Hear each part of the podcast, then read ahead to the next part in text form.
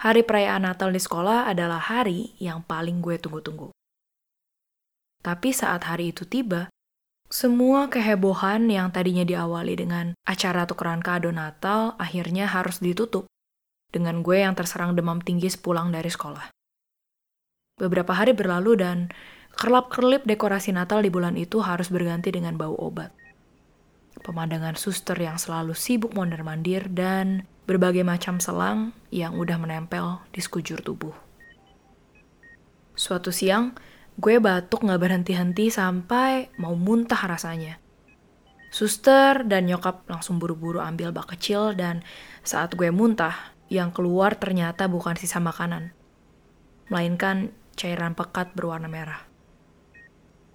Itu artinya kondisi kesehatan gue makin parah dan gue gak boleh lagi marah-marah ke suster untuk maksa dibeliin sate ayam di seberang jalan sebagai pengganti makanan rumah sakit yang super hambar.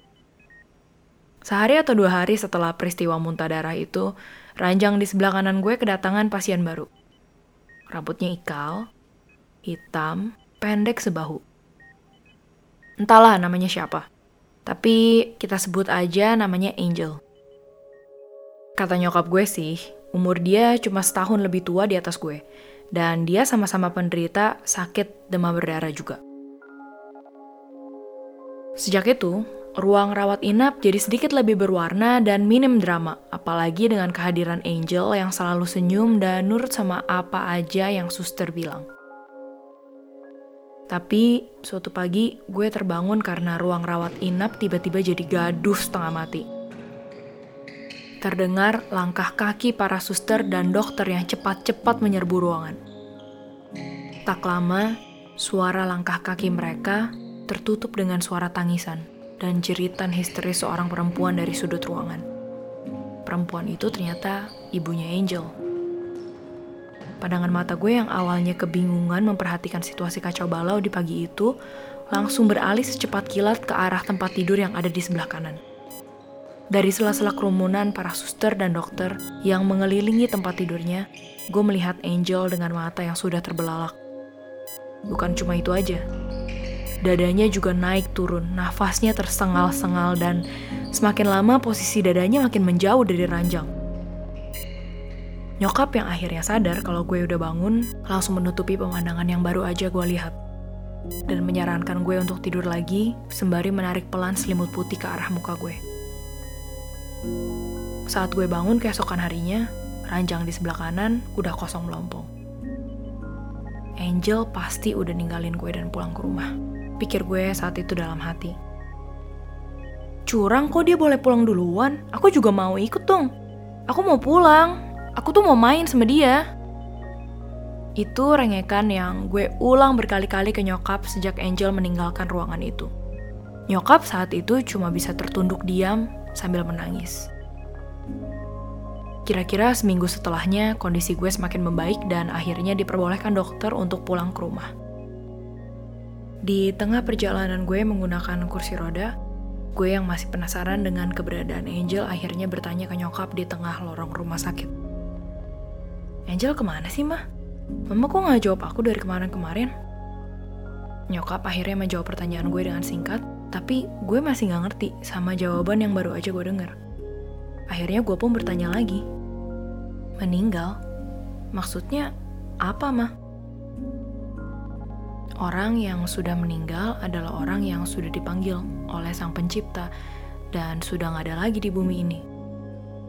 Begitu penjelasan nyokap ke gue di lorong rumah sakit beberapa tahun yang lalu. Lalu saat akhirnya gue beranjak dewasa, gue akhirnya tahu bahwa orang yang meninggalkan dunia ini tidak pergi tanpa arti begitu saja. Karena pada akhirnya, masing-masing dari mereka selalu meninggalkan jejak cerita kehidupan bagi orang-orang yang ditinggalkan. Entah itu cara dia berjalan, suara tawanya yang membahana, bercandaannya yang garing tapi selalu bikin nagih atau aroma tubuhnya yang khas. Dan mungkin masih banyak lagi hal-hal kecil yang akan selalu kita ingat tentang jejak cerita kehidupan mereka yang sudah pergi terlebih dahulu ke alam sana. Kalau gue meninggal suatu hari nanti, kira-kira apa ya yang akan dikenang orang-orang tentang diri gue? Beberapa tahun lalu, itu merupakan salah satu pertanyaan yang sering terlintas di otak kalau gue lagi nggak bisa tidur. Tapi sekarang pertanyaannya bukan lagi tentang itu, dan berubah menjadi, kalau gue meninggal, gue bakalan nyesel atau enggak ya dengan hidup yang sedang gue jalanin? Namun, itulah serunya hidup. Banyak misteri yang bikin penasaran, tapi juga bikin kita belajar untuk bisa menghargai hidup yang udah dihadiahkan oleh Sang Pencipta. Terlebih dari itu, Sang Pencipta juga nggak memberikan kita buku manual kehidupan. Karena dia mau mengajak kita berkolaborasi untuk nulis cerita kehidupan yang unik dan sesuai dengan apa yang dia dan kita mau. Kalau gue meninggal sebentar lagi, gue bakalan nyesel atau enggak ya dengan hidup yang sedang gue jalanin? Sebelum tidur dan setiap gue bangun di pagi hari, itulah pertanyaan yang selalu gue tanyakan ke diri sendiri. Dan itu bukanlah sebuah bentuk untuk sok-sokan berfilosofi karena di mata gue, kematian itu memang cukup menakutkan.